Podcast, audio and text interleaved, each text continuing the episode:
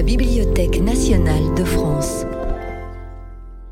Les membres de l'Oulipo présentent à la BNF des lectures et créations originales consacrées cette saison aux mots de la musique.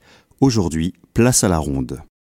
Bonjour à tous. Pour servir cette ronde du 4 avril, eh bien, de gauche à droite, vous avez Daniel Levin-Becker, Ian Monk, Marcel Benabou, Hervé Letellier, Valérie Baudouin et moi-même, Olivier Salon. Voilà. Mais sans plus attendre, euh, donnons la parole à Marcel, qui va la donner à un autre oulipien. Exactement. Voilà. Je vais donner va- la parole en fait à Jacques Roubaud, qu'on n'a pas vu depuis longtemps ici, et qui va donc être présent par euh, ses rondeaux.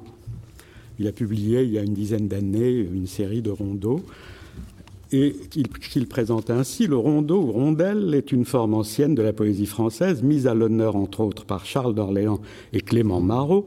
Il doit son nom à la ronde, que l'on dansait en, en la chantant, car il était chanté à l'origine. Il ne le sera plus au XVe siècle. Le rondeau fonctionne sur deux rimes et est constitué de la reprise du premier vers ou de mots sonnant de même. Alors, je commence par le rondeau du rhododendron. Le rondeau du rhododendron, composé en octosyllabes, se nommera rhododendron. De ce mot, je suis le coupable. Une fois bien poli, bien rond, je le mettrai dans mon cartable, le rondeau. Pour le rendre plus présentable, je l'écrirai sur mon plafond, ma boussole, mon astrolabe, et je ferai un, colophon pardon, du rondeau. Après quoi, nous avons le rondeau des signes d'Angleterre. Les beaux signes d'Angleterre, des grands parcs et des rivières appartiennent à la reine. C'est eux qui portent sa traîne au palais de Westminster. Ils ont l'air noble et sévère, un long cou blanc comme laine, ou neige d'un d'un noir d'ébène, les beaux signes d'Angleterre.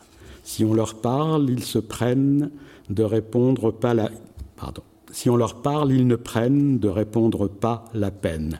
Tout le monde doit se taire, et c'est pourquoi je préfère les oies qui veillent Big Ben aux beaux signes d'Angleterre.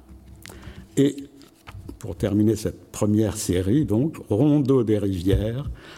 Empêcherez-vous jamais ces rivières de courir, rivières d'août ou de mai, quand la glace se démet, en avril elles soupirent. Rivières inconsolées, de la pluie laissez-les fuir, l'empêcherez-vous jamais? Vous les regardez partir vers la mer entre les blés, elles traînent des navires, l'empêcherez-vous jamais?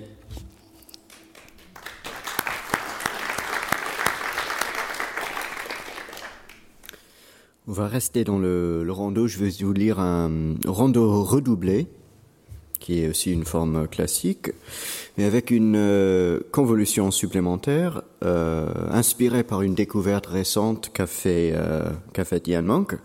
Il s'agit du, du mesure, mesure du volailler. Je te, je te laisse expliquer un peu de quoi il s'agit.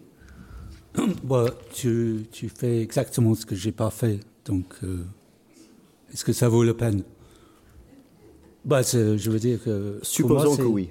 Ah. Donc, c'est le vers euh, alterné de, de 12 et puis de 14 syllabes euh, qui existait en Angleterre à une certaine époque. Euh, et, je me, et donc, je l'ai un peu transformé en français. Donc, ça va faire l'objet d'une BO bientôt. Voilà, voilà. Donc, c'est ex- c'est exactement ce que tu n'as pas fait, c'est ça? Exactement. Merci de ces précisions euh, très riches et pertinentes. Euh, donc là, il y aura des, vers de, longueur inégale, à savoir euh, 8 et 10 pieds. On entend parler des beaux jours à d'innombrables miles à la ronde. Mais la mémoire joue des tours dès que, le tonnerre crépite et gronde. Il y a la pelouse qu'il faut qu'entende, l'horloge et son compte à rebours. Partout pourtant, dans ce drôle de monde, on entend parler des beaux jours. Nos gâteaux crament dans nos fours, et malgré cette odeur nauséabonde, le fleuve anodin suit son cours à d'innombrables miles à la ronde. On se débrouille à la vie vagabonde et parfois au topinambour. On ne connaît qu'une terre féconde, mais la mémoire joue des tours. On fait farces et calembours, pourvu que la fécondité abonde, mais ose appeler au secours dès que le tonnerre crépite et gronde. On ne rougit pas devant la Joconde et sa belle robe en velours. On ne saurait reconnaître l'immonde, mais à côté, chez les vautours, on entend parler.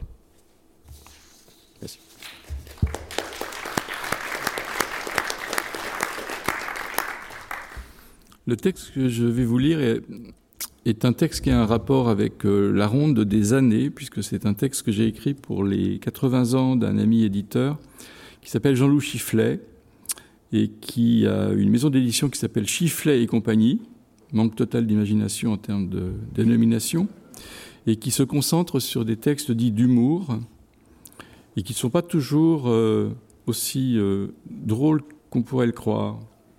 Donc j'ai écrit pour lui euh, Le Chiflat de Platon, qui est un texte retrouvé dans une amphore commune turque, et dont je vais commencer la lecture. C'est un dialogue, comme souvent, chez Socrate. Et dans le rôle de l'Oxéméide, j'ai demandé à Daniel de, faire le maximum.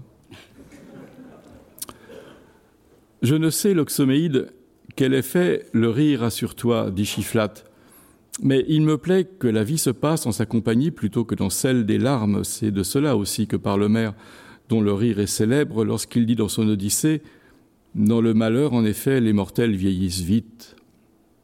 Tu parles juste, Chiflat.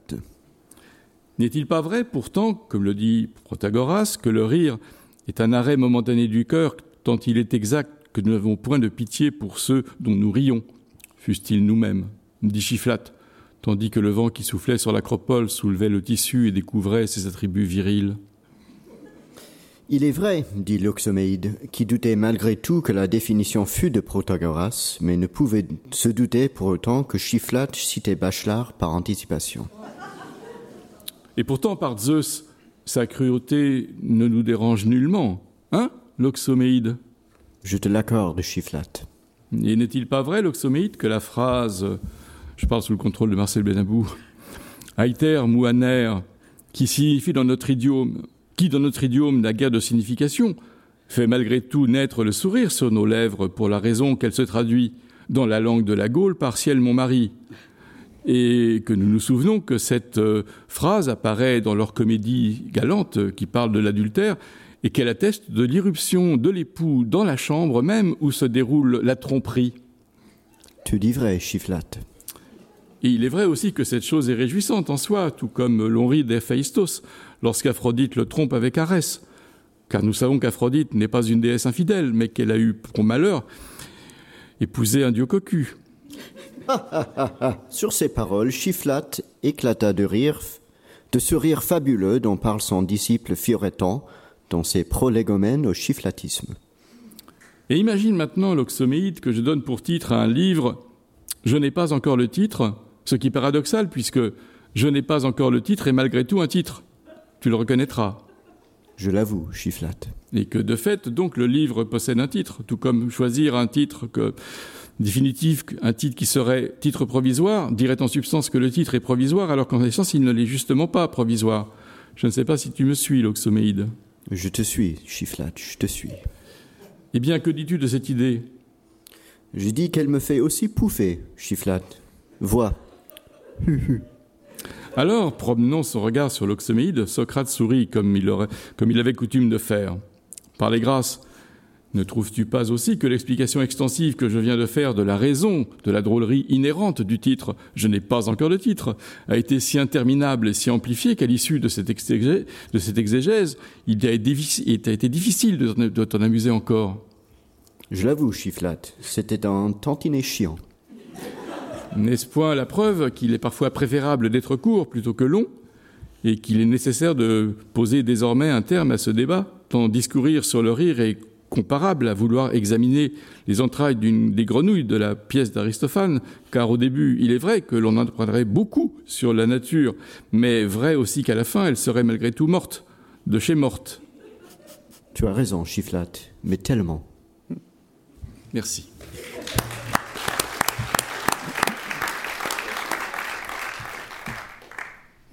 Je vais vous lire euh, un petit conum pour faire revivre cette euh, forme que je ne vais pas expliquer, mais c'est pas grave.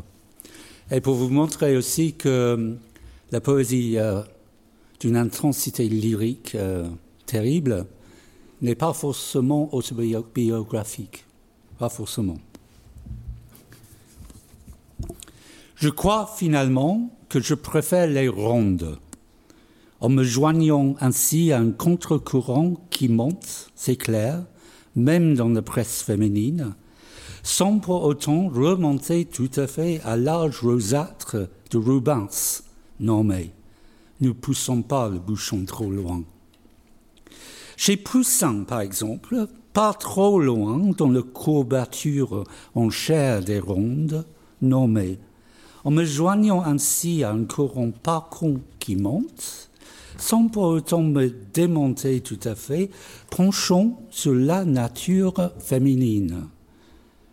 En penchant pour la nature féminine, mon voix me baladait bien loin de ce qui était acquis comme un fait dans la courbature en chair et ronde, une géométrie qui descend, qui monte.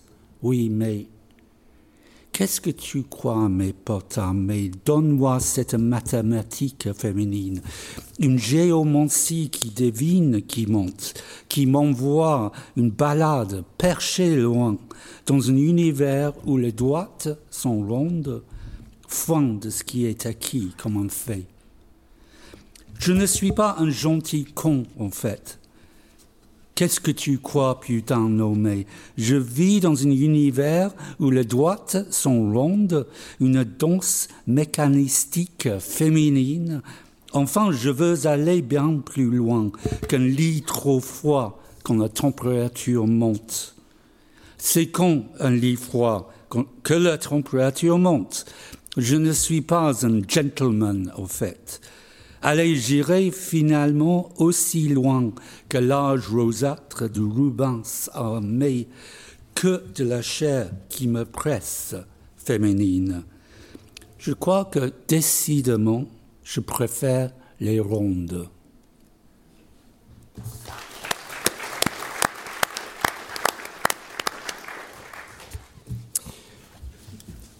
En 2012, on fêtait un tricentenaire important on fêtait le tricentenaire de 1712. Que s'est-il passé comme fait marquant en 1712 Je ne vais pas me poser comme devinette, je vais tout de suite donner la réponse.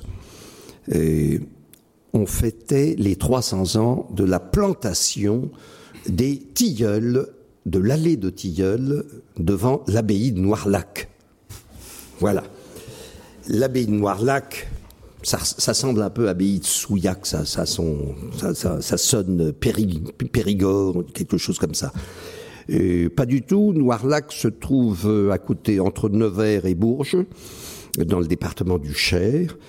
Euh, l'abbaye cistercienne euh, fondée au XIIe siècle, 1138 probablement, euh, par quelques moines soumis à la terrible règle de Saint Benoît, est en état excellent, parfait état. C'est un lieu assez sublime qui a été en 2008 transformé en euh, centre euh, euh, centre culturel de rencontre. Voilà la terminologie officielle. Donc c'est un lieu dédié à l'art, à toutes les formes d'expression artistique. Il y a des concerts dans l'abbaye, elle est sublime, vraiment sublime. Et donc on m'a demandé, il y, a, donc une, une grosse dizaine d'années, on m'a demandé de fêter ce tricentenaire. Euh, et j'ai choisi comme forme la forme ronde, la forme de la ronde de Schnitzler, c'est-à-dire euh, une pièce de théâtre euh, avec N personnages, et la première scène se passe entre A et B la deuxième entre B et C, etc., jusqu'à la euh, énième entre, enfin n moins unième entre n moins 1 et n, et puis la énième qui boucle la ronde entre n et a. Voilà. Et dans Schnitzler, il y a euh, une relation sexuelle à, à, la fin de chaque euh, euh, épisode, de chaque scène, symbolisée par des pointillés, une ligne de pointillés à charge au metteur en scène de trouver la manière de la montrer, l'évoquer ou de ne pas la montrer. Bien. Alors je fais une ronde pour cette allée de tilleul. Alors c'est en fait c'est une ligne de tilleul, pas une allée, c'est une ligne de 29 tilleuls. Et, et euh, j'ai quand même choisi une forme ronde qui me, donc de dialogue entre les différents tilleuls. Bon, il y aurait presque pour plus d'une heure de lecture, nous lirons quatre scènes de euh, cette ronde qui s'appelle le Conseil des tilleuls. Alors ça, ça c'était quand même une commande, une commande. Euh, bon, qui disait que tous les 300 ans, les tilleuls doivent, euh, euh, par l'article 1 de la charte du Conseil des tilleuls, euh, doivent euh, se réunir en conseil. Voilà. Donc j'ai imaginé la chose suivante. Alors je, nous lirons dans le désordre, enfin 6, les scènes 6, 12, 16 et 21. Voici la scène 6 entre Léonie et Calliope. Dites-moi, sœur Calliope, Saviez-vous que c'est le jour du Conseil des tilleuls? Oh, bonne voisine Léonie, j'attendais votre signal. J'étais en train de dessiner, figurez-vous. Des arabesques généreuses dans l'océan céleste. Alors, dites-moi, bonne voisine, le meilleur souvenir de votre vie. Oh, cher Calliope, je vous conterai cela volontiers. Cela fait 300 ans aujourd'hui que je me nomme Léonie. Or, la tante de Marcel Proust, qui adorait les tisanes, demandait à ce que l'on fît venir le tilleul de mes propres branches. Que voulez-vous, c'est ainsi. Elle appréciait tant mes fleurs que, détestant son véritable prénom Eugénie, elle se faisait appeler Léonie. Ainsi, c'est à vous que la tante de Marcel Proust doit son nom de tante Léonie. Comme je vous le dis, sœur Calliope, mais je dirais même plus, vous vous rappelez sans doute qu'ayant trempé sa madeleine dans la tisane chez sa tante et sentant la madeleine se déliter sur sa langue au contact chaud de ce breuvage délicat, servi dans un admirable service en porcelaine de Noirlac, le petit Marcel sentait remonter en lui des souvenirs anciens.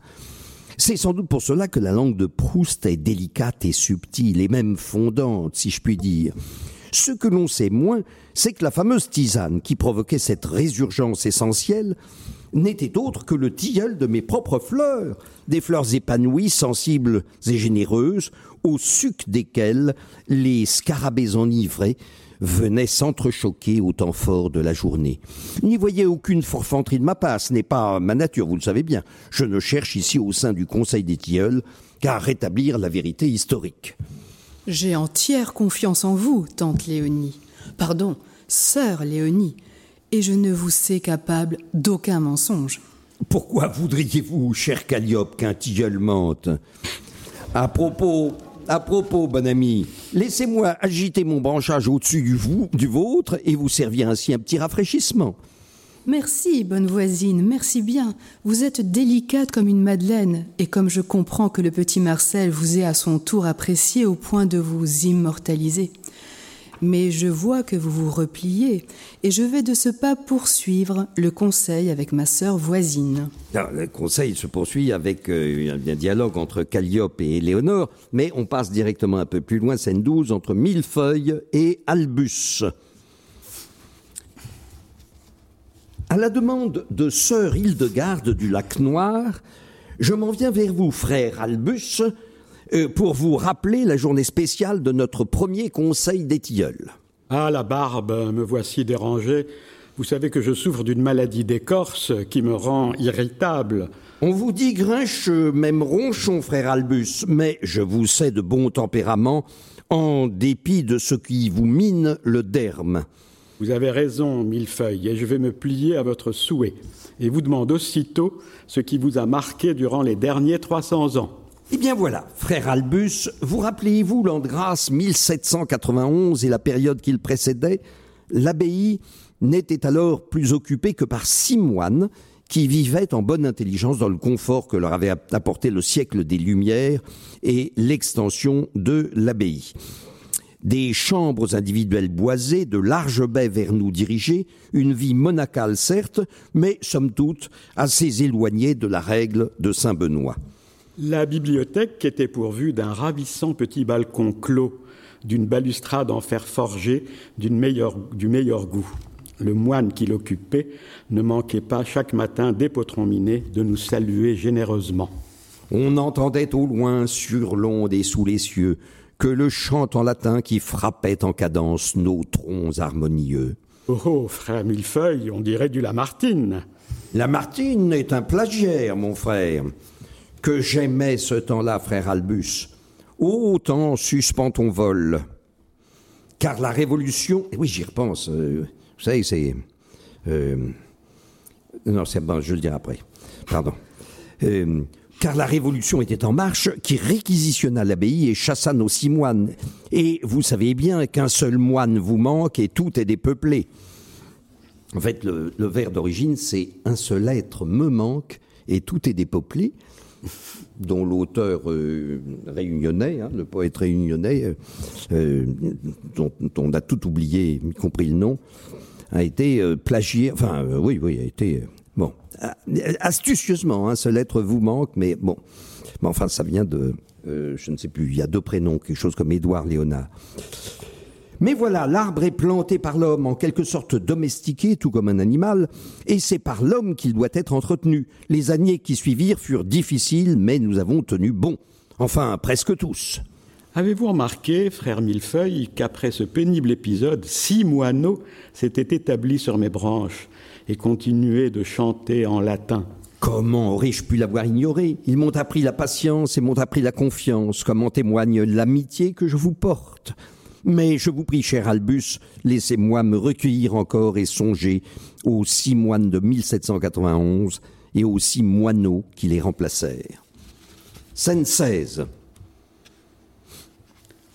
Oh là, Titus Lierel, m'entendez-vous?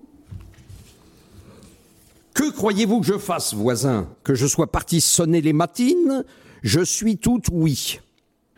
Alors sachez, Titus Lierel, que nous fêtons aujourd'hui notre tricentenaire. Enfin, je veux dire notre premier tricentenaire. Ma foi, il y a du vrai dans ce que vous dites, et j'avoue que j'étais à milieu de songer à cela. Aussi, ne suis-je pas censé vous poser certaines questions essentielles? Si fait, si fait. Alors voilà, voisin, je voudrais bien que vous me narriez ce qui vous a frappé durant ces 300 ans immobiles. Cher Titus Lieron, je réponds volontiers à votre légitime interrogation. J'avais 125 ans, c'était en 1837. Ça ne nous rajeunit pas. Écoutez donc plutôt puisque vous l'avez oublié. En 1837, un homme fort élégant, l'air malicieux et le front large, vint visiter l'abbaye. Nous ne sûmes que beaucoup plus tard ses intentions. Il s'avança vers nous, nous regarda, nous inspecta et parut satisfait. Et précisément, il s'adossa à mon tronc et ouvrit un cahier.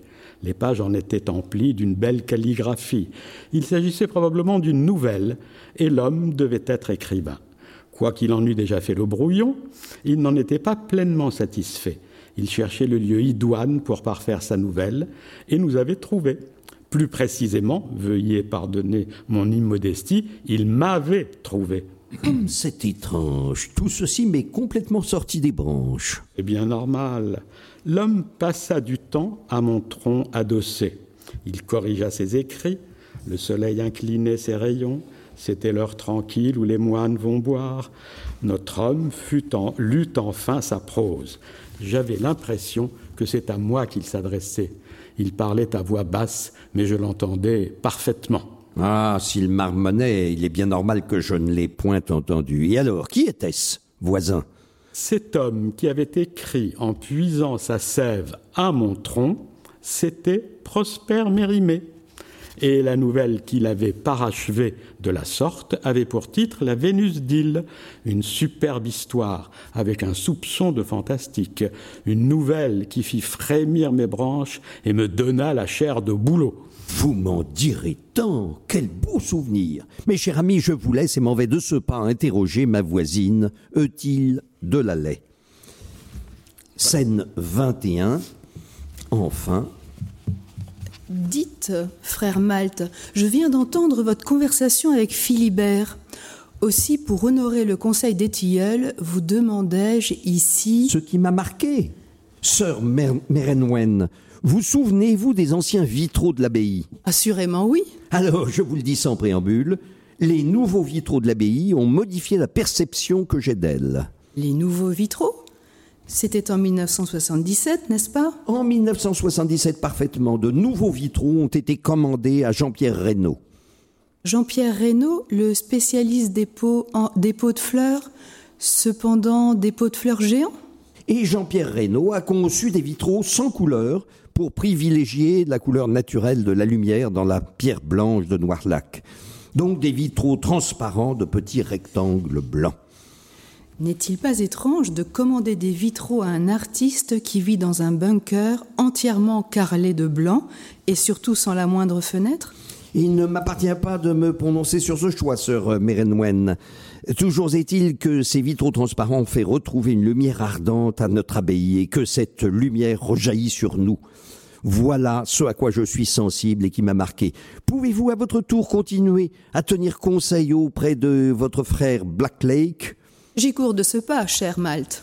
Voilà. Bon, et ça continue ainsi. Et la dernière scène, euh, entre euh, donc euh, la 29, euh, a lieu entre Héraclès et Émile Branche, le premier. Euh, et c'est une, c'est par le truchement d'une abeille que tous les deux correspondent. Voilà. C'est-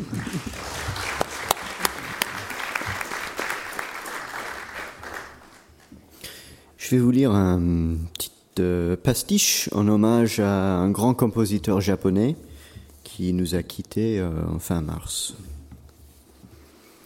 Ryuichi Sakamoto n'arrivait pas à dormir. Il alluma. Son Casio marquait minuit 23. Il poussa un profond soupir, s'assit dans son fouton, s'appuyant sur son coussin.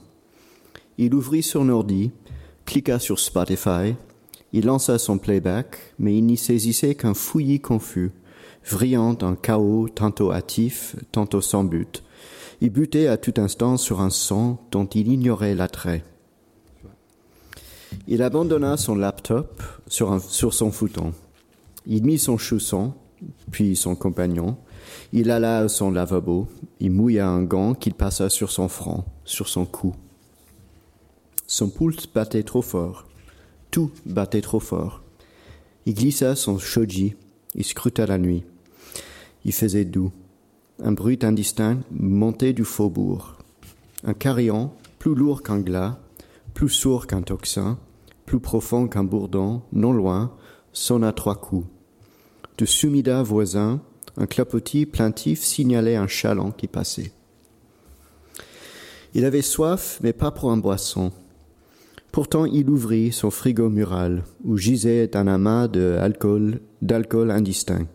Trois Sapporo, un Kirin, un Yuzushu, juxtant un trio d'insignifiants pots d'additifs piquants. Poussant du doigt sous un flacon d'Asahi Dry, il constata qu'un rabiot gluant avait sali un tronçon horizontal du frigo. Il s'agissait d'un halo, par-ci indigo, par-là safran, ni du miso, ni du ponzu, mais plutôt un limon obscur, gras, troublant. Il s'approcha, voulant l'assainir d'un coup vif, mais l'ingrat rogaton s'obstina. Il prit du lait froid, il but un grand bol, il s'apaisait. Il s'assit sur son tatami, il rouvrit son ordi pour parcourir son journal d'un air distrait. Il alluma un joint qu'il fuma jusqu'au bout, quoiqu'il trouvât son parfum grinçant. Il toussa. Il mit un playlist. Un rap marocain fut suivi d'un bossa nova, puis un mazurka, puis un zouk, puis un, italo disco mis à la notation Jianpu. Dua Lipa chanta du Gainsbourg. Bad Bunny massacrait un madrigal d'Aragon. Taylor Swift soufflait un air d'Oklahoma.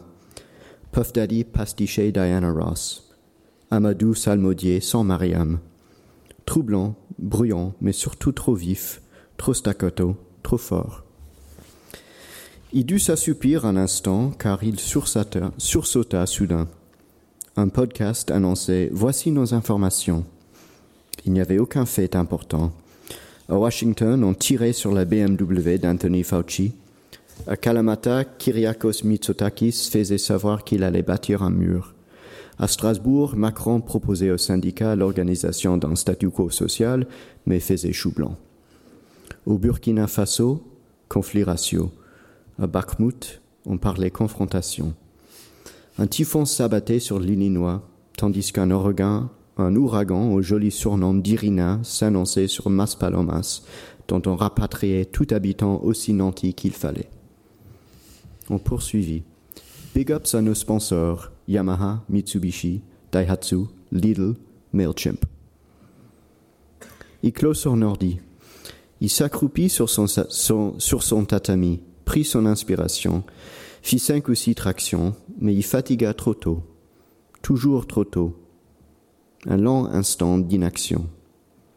Soudain, il surgit, fit dix pas, croisa son studio, puis s'assit à son piano, fixant dans l'air là la partition qui crayonnait parfois la nuit.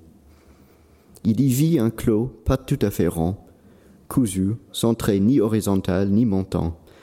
On aurait dit un grand haut d'un guingois profond, ou alors un nul, soit trois moins trois, soit trois fois aucun. Ou, noir sur blanc, imbu d'air, surgissant d'un brouillard cristallin, l'autain portrait d'un roi qui dormait. Ou, un court instant, l'apparition d'un croquis approximatif, insatisfaisant, pourtant au contour vif, un truc pondu par un canard couchant. Ou, s'imposant soudain, la figuration d'un bourdon au vol lourd, l'adoucissant son d'un bourdon au loin, un bourdon signalant aux marins où sortir du brouillard, un son obtus sans articulation, un son blanc mais à la fois noir, un son long qui continuait, qui survivrait, qui saurait souir sans mollir, sans faiblir, un son quasi sans fin, son son à lui.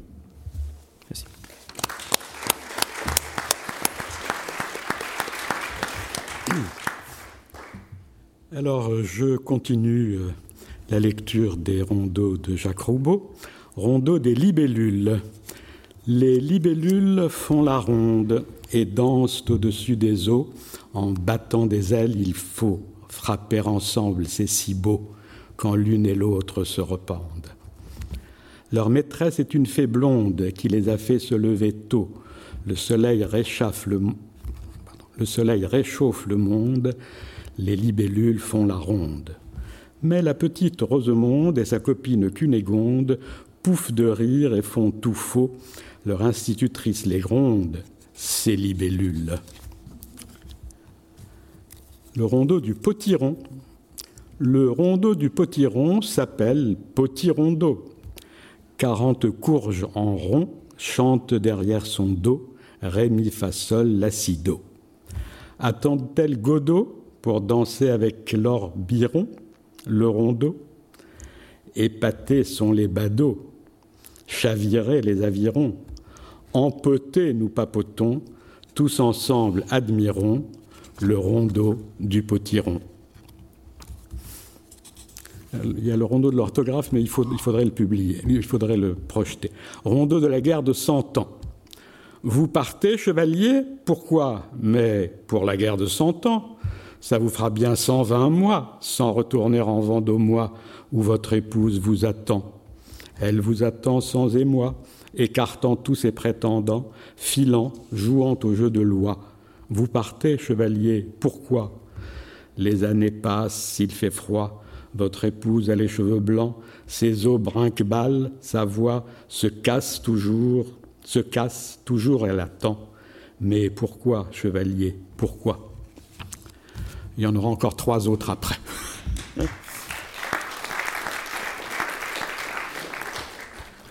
Un rapport lointain avec la ronde, mais c'est toujours un work in progress, donc je, continue à publier des comptes liquides. L'organisation d'entraide des alcooliques anonymes s'inquiète depuis 2001 de la concurrence grandissante d'un groupe, les anonymes alcooliques, qui réunit des individus tombés dans ce fléau qu'est l'alcoolisme parce que personne ne les connaît. Les chercheurs du Nuremberg Sexualität Institute ont prouvé que l'une des rares phrases à permettre la fusion du point G et du point Godwin et la déclaration Si ça se trouve, Hitler était un bon coup. Lorsque l'explorateur Klaus Bergen, 1926-2002, découvrit la tribu des Akubakas, Guinée, il s'aperçut qu'elle ignorait le concept de jeu, puis qu'elle ignorait aussi le concept de travail. Il constata, après 30 ans de vie au quotidien, qu'elle ignorait aussi le concept de concept. C'est au menuisier berlinois Julius Hoffendorf, 1803-1855, que l'on doit l'invention de la porte-fenêtre, allemand Fenstertür. Coïncidence amusante, c'est à son fils Otto, 1823-1875, que nous devons, après la disparition tragique et accidentelle de son père le 5 mai 1855, celle de la rambarde, allemand Gelender. Le département de psychologie appliquée de l'hôpital de Poitiers, France, a démontré en janvier 1965 que pour lutter contre une hypochondrie croissante chez un patient, il suffit de lui donner un placebo plus puissant. Le 18 mars 1997, un procès opposa à Samuel Philby, 38 ans, squatteur du 13 Smithson Street, Hampstead, Royaume-Uni, à Herbert Winston, 28 ans, qui, durant l'absence du premier, avait squatté le même appartement. La justice donna raison au second, le plus récemment entré dans les lieux, profitant d'une courte absence du premier. Hélas, Herbert Winston, à son retour du procès qui dura 12 heures, eut la désagréable surprise de retrouver son appartement squatté par Edward Blake, 43 ans. Il fallut attendre 80 ans entre l'invention du snooze button, ce petit bouton sur le réveil qui repousse de quelques minutes l'heure du lever, et celle du plum day button. C'est en effet en juin 2035 que Samuel Freeler conçut ce bouton, Plum Day, Please One More Day, qui permet de décaler d'un petit jour l'instant fatal. En 1923, le père de la psychanalyse, Sigmund Freud, postulait que le psychisme était constitué de trois instances le ça, S, le moi, Ich, et le surmoi, Über-Ich. On s'interroge encore sur la raison de l'élimination des concepts pourtant subtils du sous-moi, Unter-Ich, et du sans-moi, Ohne-Ich. Ce n'est qu'après plusieurs tentatives de dénomination infructueuse, parabole du terrier, métaphore de la grotte, catacrèse de la tanière, que le philosophe grec Platon se résigna, pressé par le temps, à une approximation qu'il jugeait pourtant médiocre de son allégorie célèbre et la baptisa minablement mythe de la caverne. C'est avec stupéfaction qu'en février 1956, les chercheurs du département de probabilité de Ginsberg, RDA, ont découvert que le résultat statistique le plus rare était exactement 23,7%. C'est en mars 1923 que Karl Elsener, l'inventeur du fameux couteau militaire suisse, dont la caractéristique est de rassembler plusieurs lames dans un seul manche, le nombre maximal de lames est de 87 pour 141 fonctions, eut l'idée d'un nouveau couteau révolutionnaire qui comporte jusqu'à 34 manches pour une seule lame. Les chercheurs, du Dublin Botanical Center ont démontré en octobre 1966 que lorsqu'on cherche, cherche un trèfle à quatre feuilles, un trèfle sur dix mille, censé porter bonheur, on trouve parfois par malchance un trèfle à cinq feuilles. L'Institut Jacques Lacan, Paris, a démontré en 1974 que non seulement une personne sur trois est paranoïaque, mais aussi que les deux autres la surveillent étroitement. Les théologiens du Vatican, du Vatican Institute for Faith, ont démontré que si, Apocalypse de Saint Jean, le nombre de la bête est 666, alors 333 est le nombre de la bébête. Les chercheurs du Darwin Institute Utah ont prouvé en octobre 1960 que si les animaux des grottes aux, yeux atrophiés, tritons, salamandres, etc., etc., sont aveugles, c'est moins en raison de l'absence de lumière que parce qu'il n'y a rien à voir. Le département de linguistique de Vienne a identifié en mars 1949 une phobie nouvelle. L'hippopotomonstro sesquipédaliophobie, qui est la peur des mots trop longs. Le traducteur Bernard Höfner, enfin, 1948-2017, en traduisant l'expression anglaise la paille qui brise le dos du chameau par son équivalent français la goutte d'eau qui fait déborder le vase, a trouvé par sérendipité que cette même paille qui brise le dos du chameau pourrait justement permettre d'aspirer la goutte d'eau qui fait déborder le vase. Je je vais m'arrêter là. Voilà, merci beaucoup.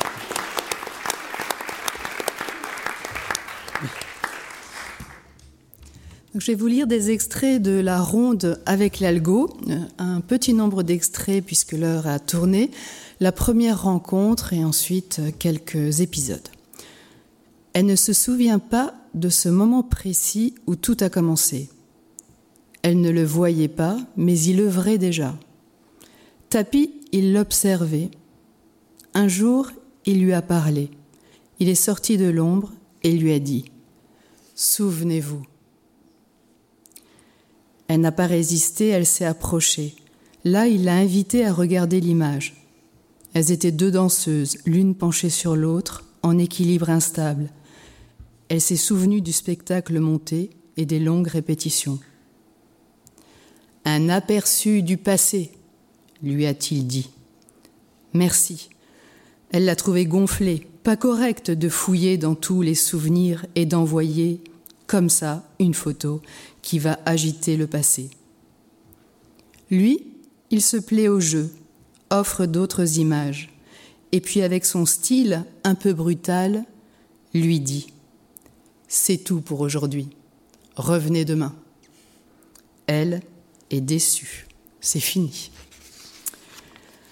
Donc en réunion à l'Oulipo, je me suis émue que notre mémoire soit guidée par des algorithmes, puisque chaque jour, nos téléphones nous proposent quelques souvenirs du passé, les uns après les autres. Et plutôt que de résister, euh, Frédéric Forté m'a recommandé de transformer cette contrainte en opportunité.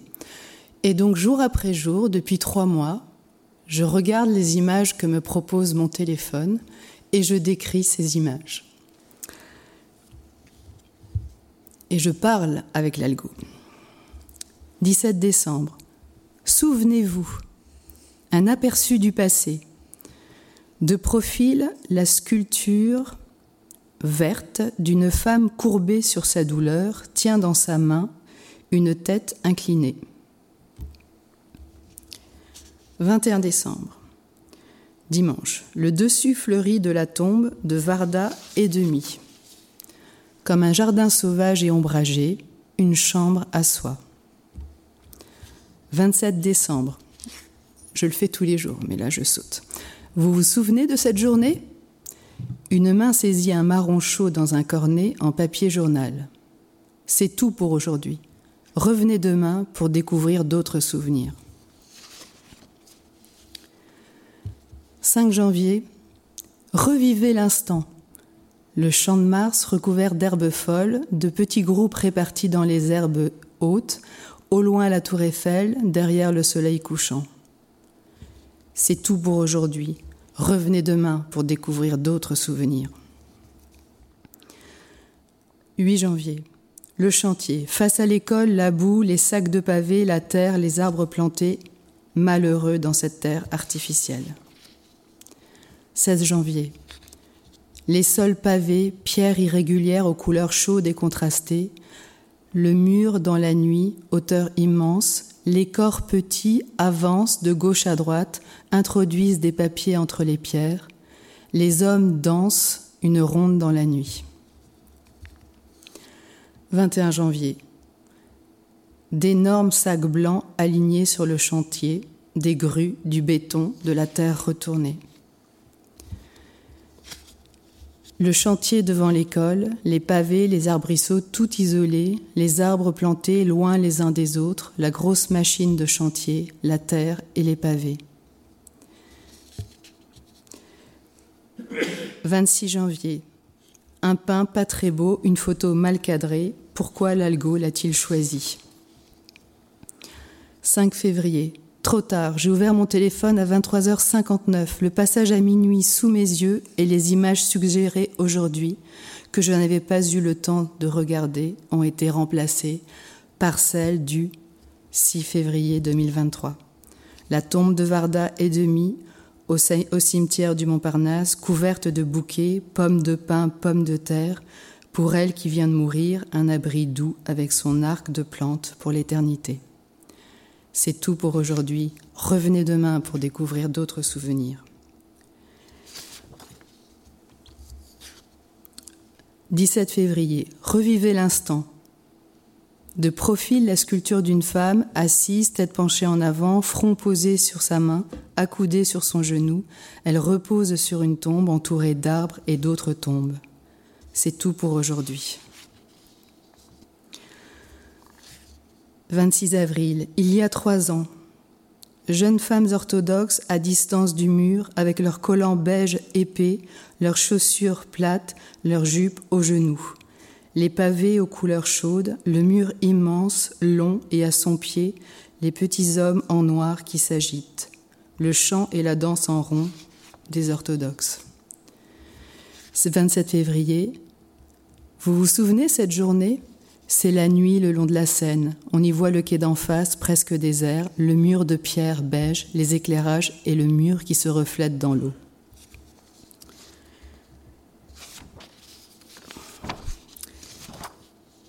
Comme je regarde scrupuleusement tout ce qu'il me propose, il se voit toujours conforté dans ses choix et cesse d'explorer pour me proposer à nouveau ce qu'il croit que j'aime puisque méthodiquement je regarde ses propositions. La boucle sans fin. La boucle est bouclée.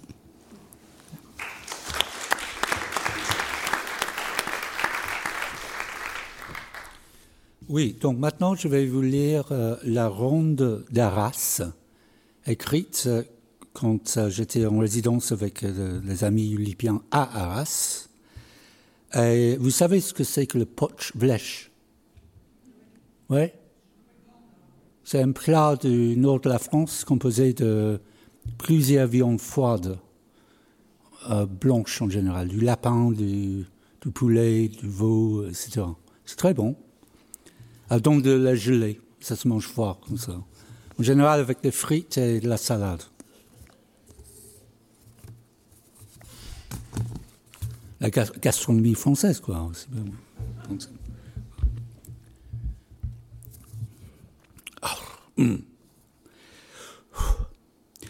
Poch vlech d'Arras, tu manges un jour à Arras, tu dégustes là maintenant à Arras, tu croques le poulet d'Arras, tu mâchouilles le lapin d'Arras, tu suçotes le porc d'Arras, tu savoures la gélatine d'Arras, tu vides la moelle d'Arras ce soir, tu laisses à Arras ses frites trop molles d'Arras, tu oublies la salade d'Arras, trop flasque comme du pot-à-mot d'Arras ce soir.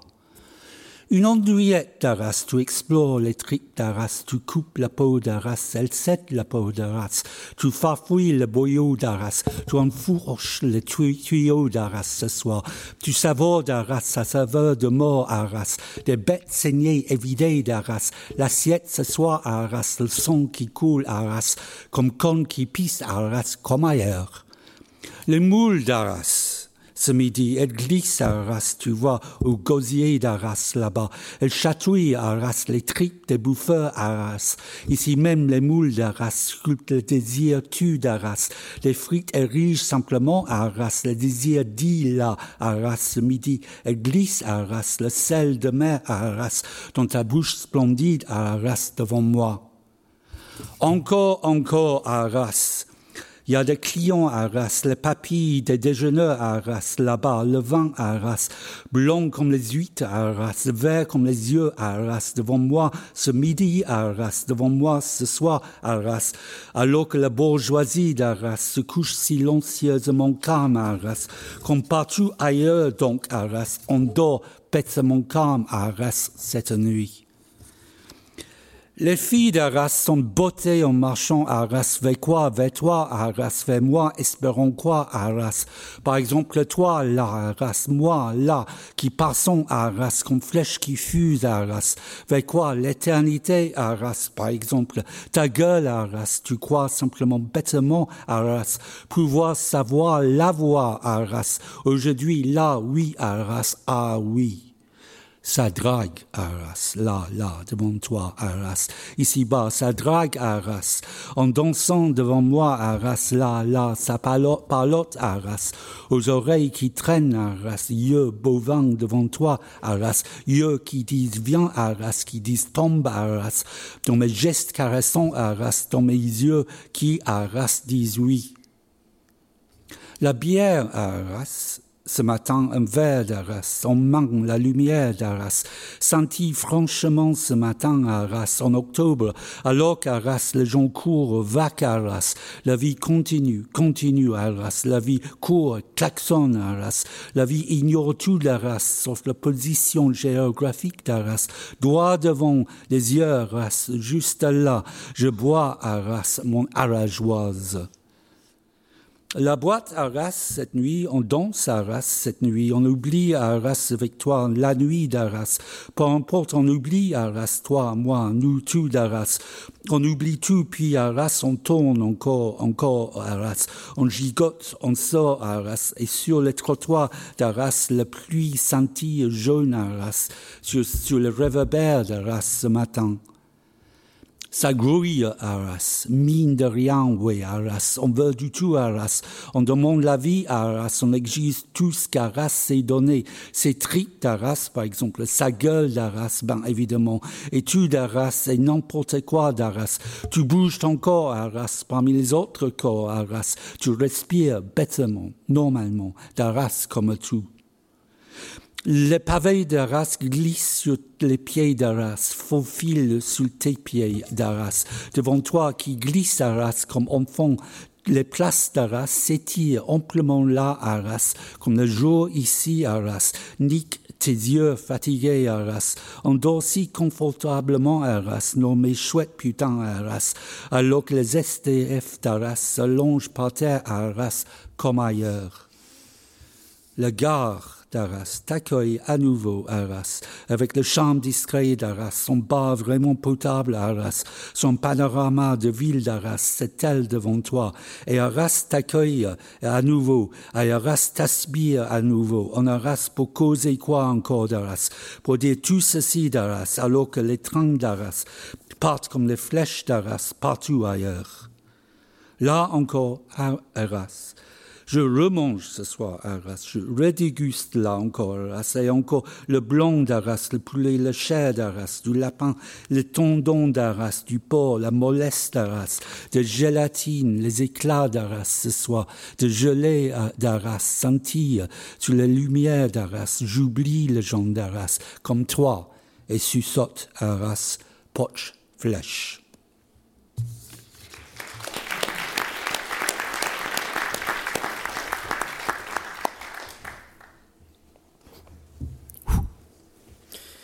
Je me suis amusé euh, dernièrement à faire euh, un poème dans lequel chaque vers serait une ronde, c'est-à-dire en faisant commencer euh, chaque vers ailleurs qu'au début et en essayant de maintenir un minimum de sens. Ça marche évidemment pas pour tous les poèmes. Et il reste discutable si ça marche pour celui-ci, que j'intitule Duval le dormeur.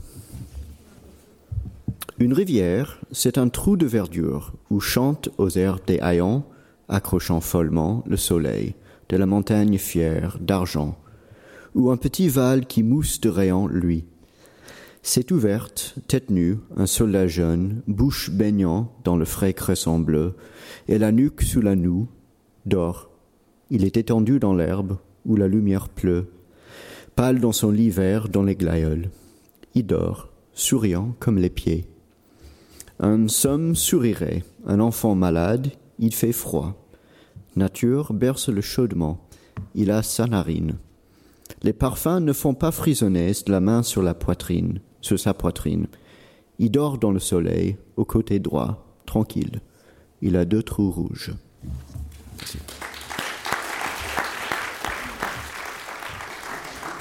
Non, c'est pas grave, on peut arrêter là.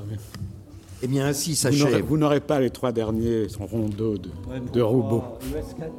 Donne-nous le, le, donne le, meilleur des trois, le, plus, Pardon le plus agréable des trois.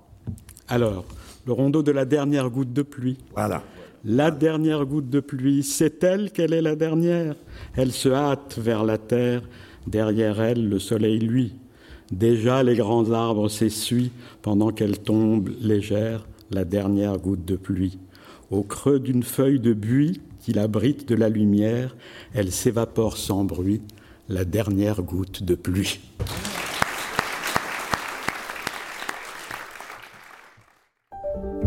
Vous venez d'écouter un podcast de la Bibliothèque nationale de France. Retrouvez les conférences, rencontres et créations de la BNF sur toutes les plateformes de podcast ainsi que sur le site bnf.fr.